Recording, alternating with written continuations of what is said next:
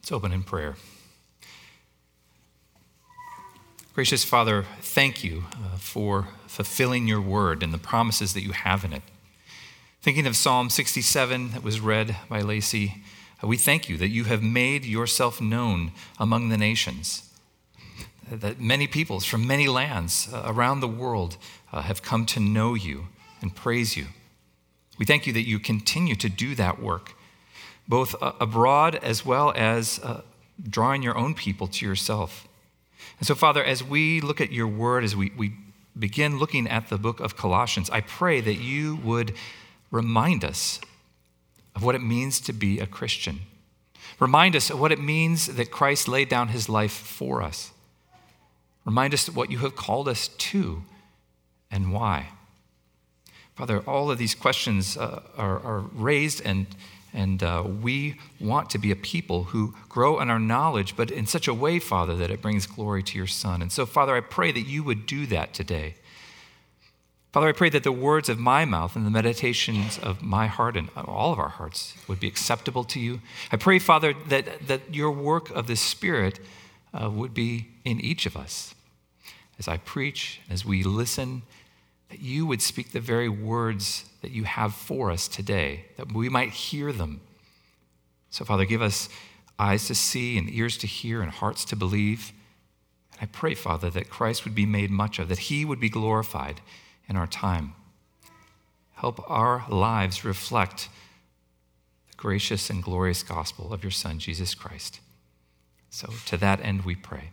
In Jesus' name, amen. Well, this morning we begin a new series as we go through the book of Colossians. And the, the overall title for the series is A Community in Christ. And uh, the, the first section that we're looking at today uh, is titled Graciously Transformed. So, Community in Christ, Graciously Transformed. And as we begin, I, I want to give us an overview of the whole book of Colossians. But before I do that, I want to talk about how there came to be a church in Colossae. And so I'm going to take some of this from the book of Acts, and I'm going to take some of it from the book of Colossians, and I'm going to take a little bit from my imagination, but hopefully uh, you'll be able to see where I connected the dots. But from our understanding uh, of, of history, uh, the Apostle Paul arrived in Ephesus somewhere around AD 53. We read in Acts 19, verse 8, that Paul entered the synagogue and for three months spoke boldly reasoning and persuading them about the kingdom of God. But when some stubbornly uh, continued in unbelief, speaking evil of the way, meaning evil of Christianity, before the congregation, Paul withdrew from them and took, there were 12 disciples with him at that point uh, that were in Ephesus, and he took them and they went over to uh, the hall of Tyrannus. This continued for two years, so that all the residents of Asia heard the word of the Lord, both Jews and Greeks. Then the text goes on to tell us that God was doing extraordinary miracles by the hands of Paul. People were healed, demons were cast out. Uh, those who had previously practiced magic arts got together and they burned all their books, even record how much uh, that amount of those books cost. And then in Acts 19:20, it tells us that the, that the word of the Lord continued to increase and prevail mightily. And so we can imagine that among all of the word going out uh, to Asia from that one city, there might have been a man, and probably was a man, uh, from the city of Colossae named Epaphras.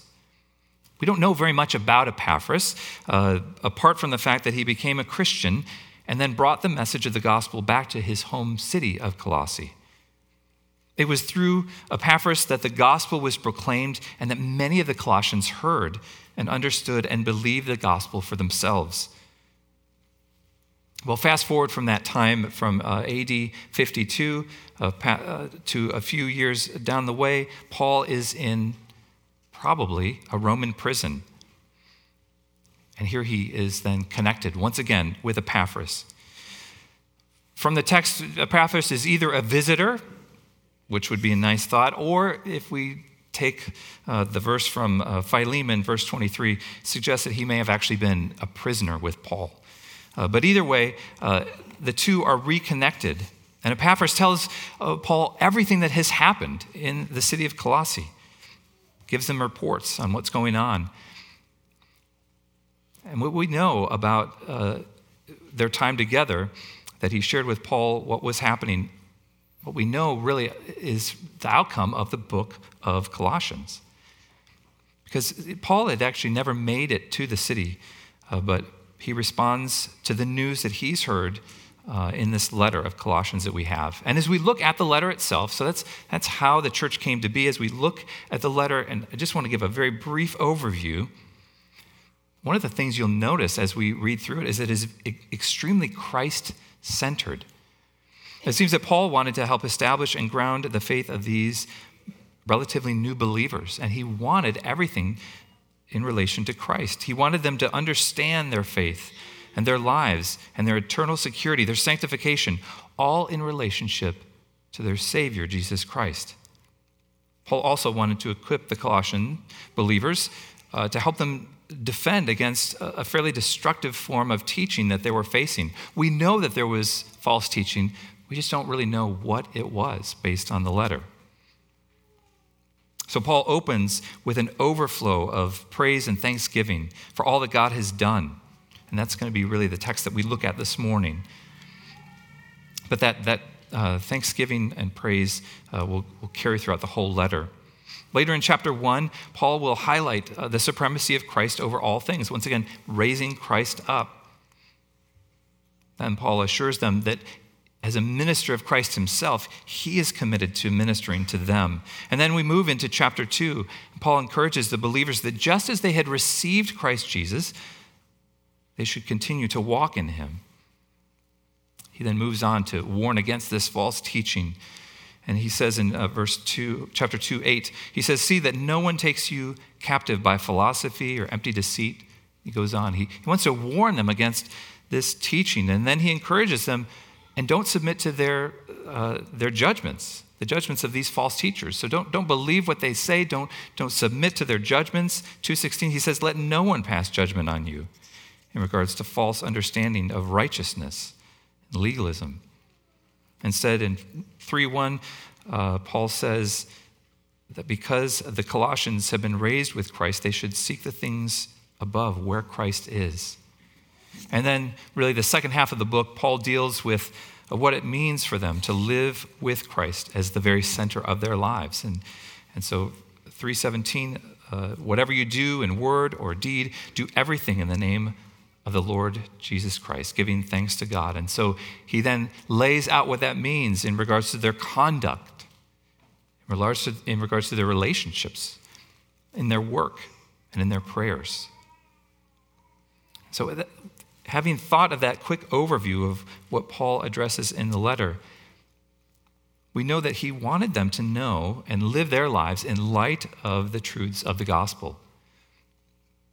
He wanted to help them to share, he wanted to help shape their worldview as Christians. What does it mean to be a Christian? Christians, they were Christians who were living in a society where Jesus Christ was not honored as Savior and King. And, and I think that's why this letter is so relevant even for us today.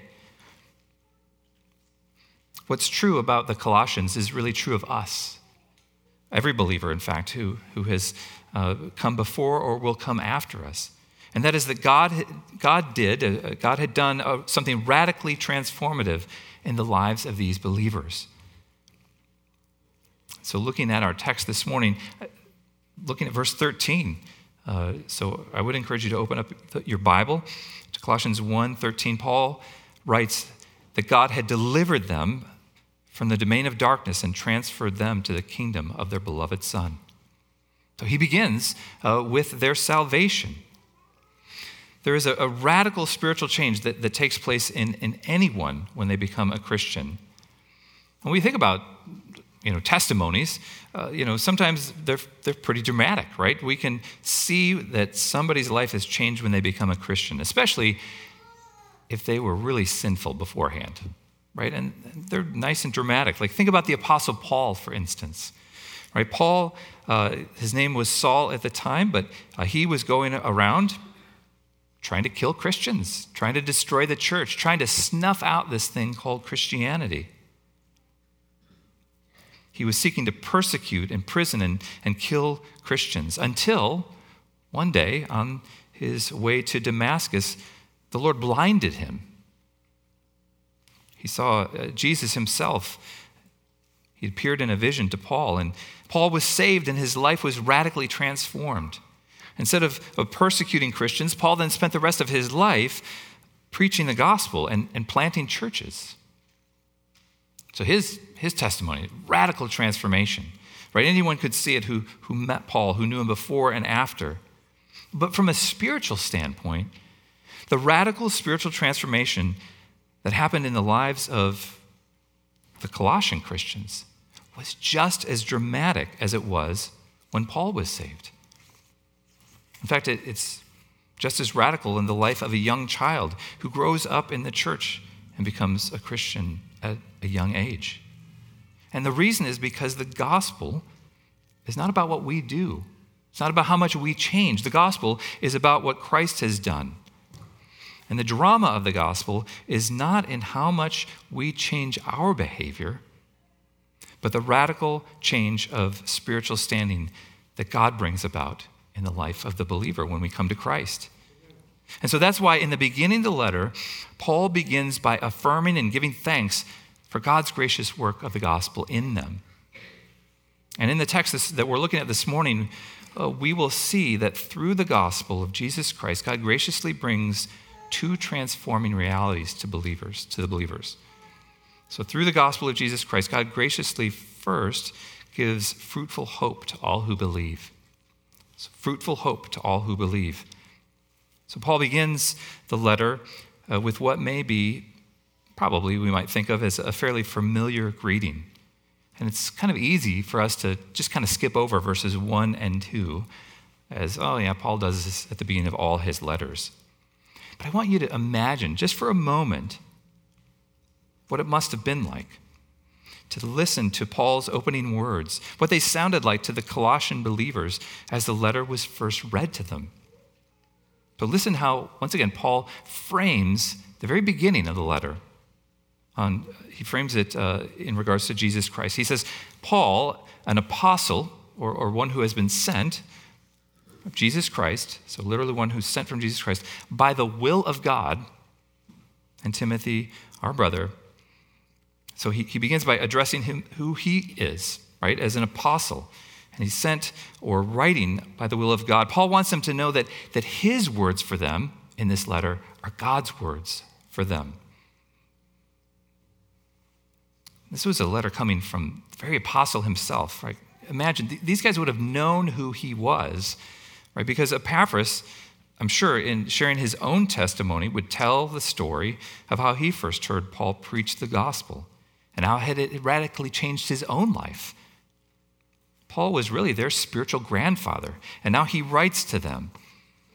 And how does he address them? He addresses them as the saints or the holy ones set apart ones, and the faithful brothers in Christ.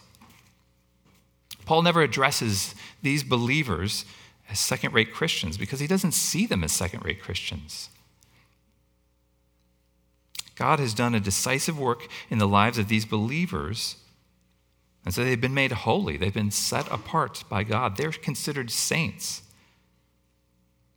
And the grace and peace uh, from God the Father is displayed through the gift of the gospel, given in grace that brings peace both to God and man. And so that's the opening that Paul gives in the first two verses. And then he turns to this really prayer of thanksgiving, which will then at the end be followed by a prayer for their sanctification. So, a prayer of thanksgiving for their salvation, the first part, um, he frames once again thinking about Jesus Christ. He says, We thank God the Father of our Lord Jesus Christ. So, even the Father is framed in his relationship to Jesus Christ. When we pray for you, since we heard of your faith in Jesus Christ, or in Christ Jesus, and for the love that you have for the saints, because of the hope that, that is laid up for you in heaven. But through the gospel of Jesus Christ, God graciously gives hope to all who believe, right? A transforming hope. And so, what's the hope? Think about what, what is the hope of the believer? right? It's hope of eternal life. It's hope that our sins are truly forgiven because they've been paid for on the cross. It's, it's hope that Christ has brought us reconciliation and peace with God. It's hope that is held and protected securely in heaven by God Himself. Right? It's a hope that is the foundation of the spiritual, uh, of, of the believer's life.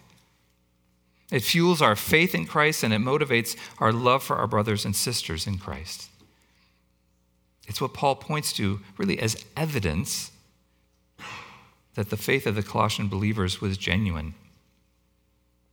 And I think the reason why he does this here is that he wants to set the stage for the rest of the, of the letter as well as a defense against the false teaching.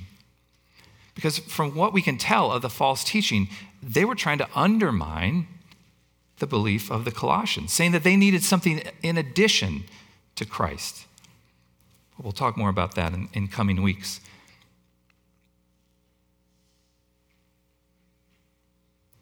So Paul points uh, to the faith, their faith as genuine, and, and he does it because the hope that comes from the gospel, he sees it as, as evidence, as assurance of their faith, because the hope that comes from the gospel will always bear spiritual fruit in the life of the believer.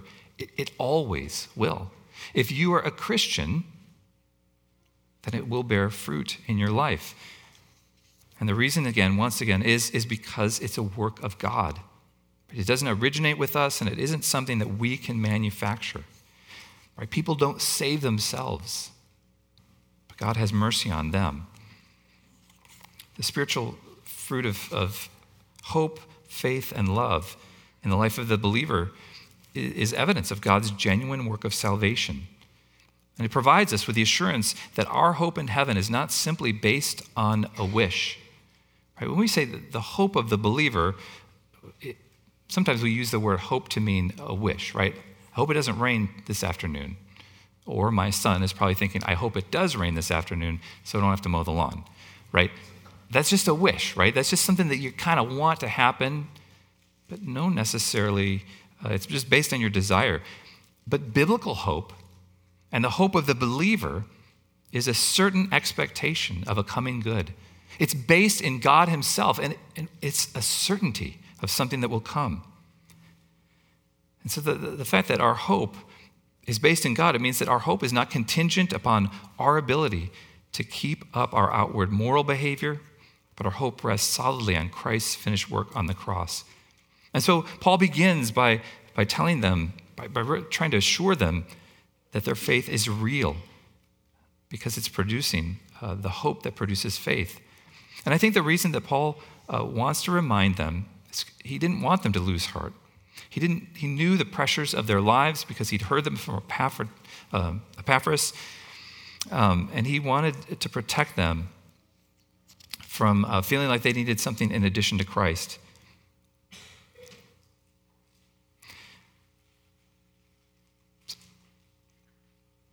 And I think we can tend to fall into a, that similar, I don't know, false, uh, false belief that, that we need to believe something in addition to Christ. To, to be a believer, like, uh, like the false teachers were, were saying, we can sometimes fall victim to believing that we need to believe or, or follow certain rules or live a certain way in order to show that, that we're genuine Christians. So, right, as a Christian, right, you might think, I, I think we're constantly confronted by those types of messages. Like, if I don't do A, B, and C,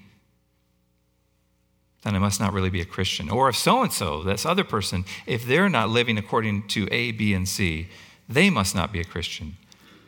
But Paul wants to erase all of those, those dangerous ideas that take our eyes off of Christ and place them on ourselves and what we do. So we have to remember that the gospel is God's idea. He doesn't need anything added to it. Lacey read from Genesis that when God called Abraham, he promised Abraham that he would multiply his offspring as the stars of heaven and as the sands that are on the seashore. He would be Abraham and his descendants' God, and, and they would be his people. And in the story that, that Lacey read, God called Abraham to sacrifice his son Isaac. But what happened? What happened was that First, Abraham was willing to do it. I think that's amazing that Abraham was willing to do it. But why was he willing to do it? Well, Abraham had been called by God to sacrifice Isaac. And the only reason for a sacrifice was to pay for sins. Abraham knew that he was sinful, and for whatever reason, God had said that, that he should sacrifice his son Isaac. But then, as the story was read, we see what God did. God didn't make him kill his son. Instead, God provided a lamb to serve as a sacrifice. The lamb saved Isaac, but really the, the lamb also saved Abraham by dying in, in their place, atoning for their sins. We know that Jesus, right, is that, that ultimate fulfillment. He is the perfect lamb that God provided. And in God's promise to Abraham, wasn't just to cover these sins, but to fulfill the, fulfill the last part of the promise, which was that he would multiply and be a blessing to the nations. And it was only through Christ that Abraham's promise could be fulfilled. That through the cross, God opened a way to fulfill the last part of the promise to Abraham. Verse 18 said, right, in your offspring shall all the nations of the earth, earth be blessed. And so this was the gospel that the Colossians heard and understood and believed, right? That there would be freedom uh, from sin, that there would be life in Christ. And so Paul then goes on and he says, Of this you've heard, uh, this gospel that you've heard before, and the word of truth, the gospel, which has, been, which has come to you, as indeed in the whole world it is bearing fruit and increasing, as it does among you since the day you heard it and understood the grace of God in truth. Just as you learned it from Epaphras, our beloved fellow servant he is a faithful minister of Christ on your behalf and has made known to us your love in the Spirit. As a church, we don't ever want to stop talking about the gospel. I don't, as a Christian, I don't ever want to assume that everyone in our congregation has heard and understood and believes the gospel. Right? For one reason, we know that there are, there are unbelievers among us. But there are other reasons, right? We, we know that it's because God uses the message of the gospel to save sinners. And so we want to, to preach it clearly, to radically transfer them from the domain of darkness to the kingdom of God's beloved Son. It's a message that's heard and understood and believed. And so we want to do all that we can to proclaim it and make it as clear as possible and easy to understand in the hopes that God will use our proclamation of the gospel to, to save others, to save more people. The gospel that saved Epaphras, he took it home with him to Colossae, and others were saved. He was a faithful minister, and it was a fruit that was being produced in the life of those individual believers. It, it brought forth faith and hope and love, but it also went out among them and, and beyond them, even to surrounding cities, as Paul points out. And so we think about that. What, what about the gospel? Imagine for a moment what would have happened in the early church if, if everyone who heard the gospel and believed never shared it with anybody else. Right? If all those who heard were simply content to listen to the message and be encouraged, right, be saved, but no one ever shared it with anybody else. What would have happened would, was that within a generation, the church would have died out, wouldn't it? Once the apostles died, there'd be no one left to carry on the message. But God didn't. God wouldn't allow that to happen. So we praise God for, for people like Epaphras who shared the good news with family, with friends, and neighbors. And then through that, how the gospel continued to spread in Colossae and really, if you think about it, we're, in, we're inheritors of that same gospel, of that same spiritual multiplication. And so I would encourage us as brothers, as brothers and sisters in Christ to consider who is in your own life that you can share the gospel with. Because we know that the gospel is what, what changes, what transforms, right? It's not your persuasion, it's not your eloquence, but God is the one who does the work of the gospel. And so, for the, these Colossian believers, I think Paul lays out the fact that, that the fact that they believe, the fact that there is some fruit in their life, that faith, love, hope points to, points to the fact that their faith is genuine. And if it's in you, know, my brothers and sisters, that it too is genuine. And that leads us to the second point that through the gospel of Jesus Christ, God graciously gives fruitful growth to those who believe. So, first it was fruitful hope, and now it's fruitful growth to those who believe. The Christian life is not a stagnant life, right? If you're a Christian, it should be your expectation that God will grow you in your faith. And Paul earnestly prays toward that end for these Colossian believers. I'm going to read, looking at verse 9. He says, And so from the day that we heard, we've not ceased to pray for you.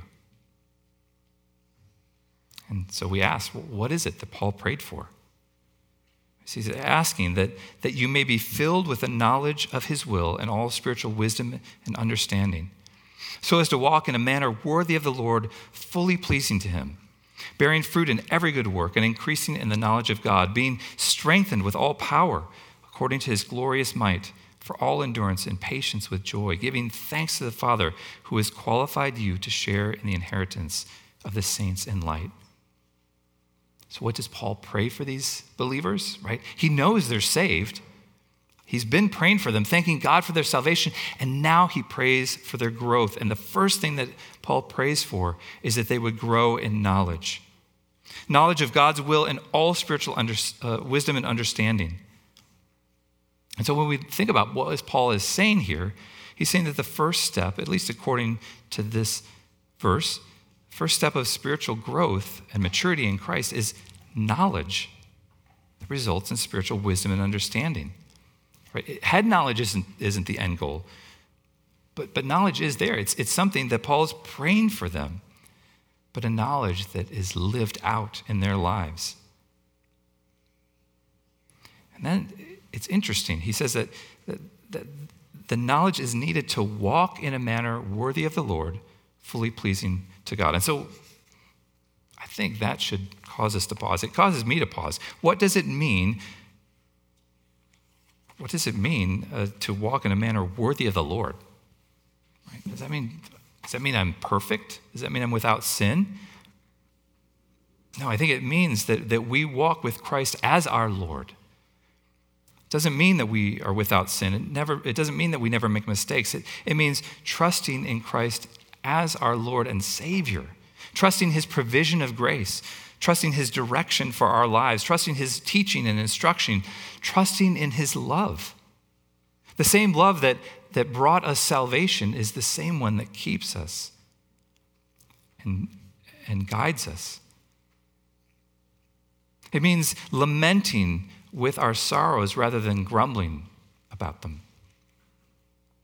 It's how we live our lives in a way that's fully pleasing to God. we think, well, what does it mean to be pleasing to God? I, I could never live a life that's pleasing to God. And so I want you to imagine, just for a moment, uh, you know, you've got, let's say you have a four year old child, and you ask your child to clean up their room. They're gone for a little while, maybe 20, 30 minutes have passed, and then they run back to you excitedly and, and show and they say they want to show you everything they've done and they, they proudly lead you back to their room. They open the door and you look around and you see well you see the bed right? The covers the covers are pulled up but they're pretty wrinkly. They're pulled up. The legos are kind of shoved into the corner. A few papers are kind of sticking out from under the bed the trash can is slightly overflowing and then, then you can see where they spent most of their time. Because every single one of their stuffed animals is lined up perfectly at the head of the bed. Perfect scene. Action figures are there as well. There's a battle that's been going on, and it's all captured. And they say, Look what I did. And so, what do you do as a parent? What do you do as a parent? Well, you could point out everything that, that isn't put away. You could, you could point out all the flaws in the room. Well, You could say, boy, you know, you didn't dust the windowsill, there's dust up there, you didn't shampoo the carpet. What's going on here? You spent all your time on these stuffed. No, no, no. wouldn't do that. Well, hopefully, you wouldn't do that, right? But for some of us, I think that's how we think God is going to respond to us and what we do in our lives. We think that God is going to look at us like the angry parent and say, Look what you didn't do here, and didn't do here, and didn't do here. But here Paul says to live our lives in a manner that's pleasing to the Lord, it means living with Christ as the Lord delighting in him as our heavenly father, as our brother, Christ is our brother, as God is our father.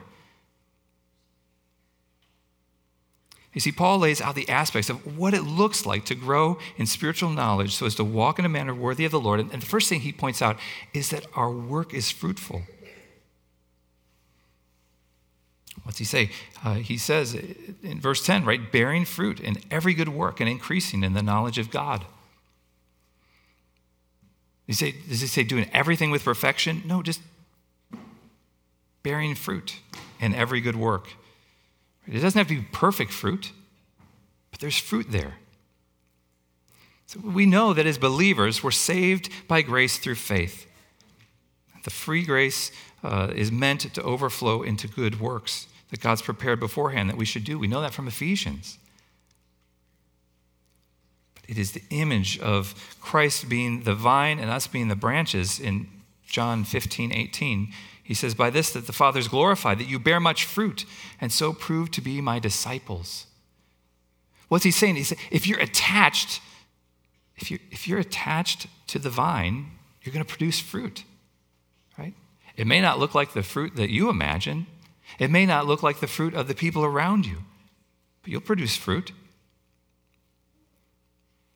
And that fruit, uh, maybe it's small, maybe it's just a display of stuffed animals.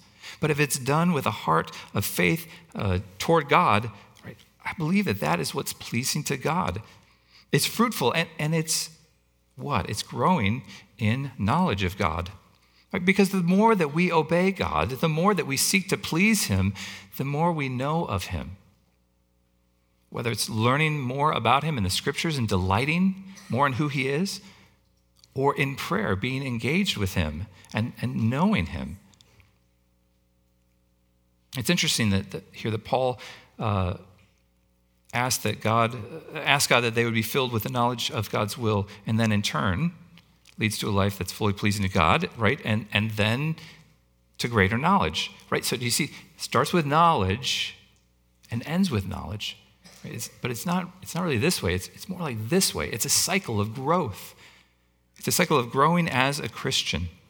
And so, as they're strengthened, uh, as they grow in knowledge, as they produce fruit, Paul points to the fact that this is all done according to his glorious might.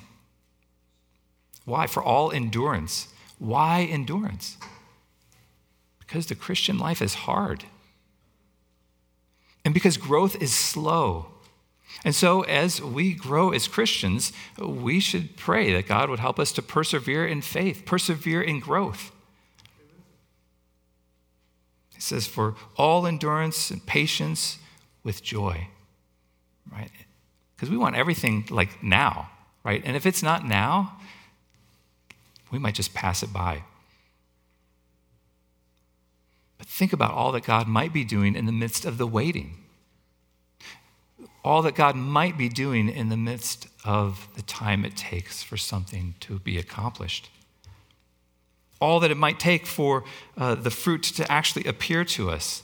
Can we endure with joy, trusting that God is the one who is producing the growth?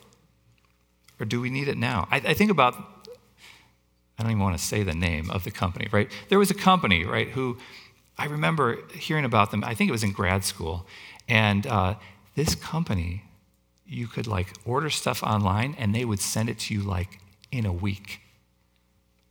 You're telling me I don't have to go to the bookstore and order it and then a month later my book comes? Well, and then if you paid more, or they'd send it to you in two days. Two days? And, and then they increased it to one day. And then I think somewhere during the pandemic, things slowed down. And the two day shipping turned into like four day shipping. And I remember at one point going, "You've gotta be kidding me.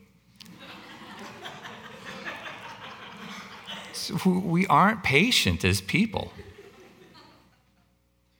But part of being uh, pleasing to the Lord is, is trusting Him and His timing with joy. And then in verse 12, he says, giving thanks to the Father who's qualified you to share in the inheritance of the saints in light.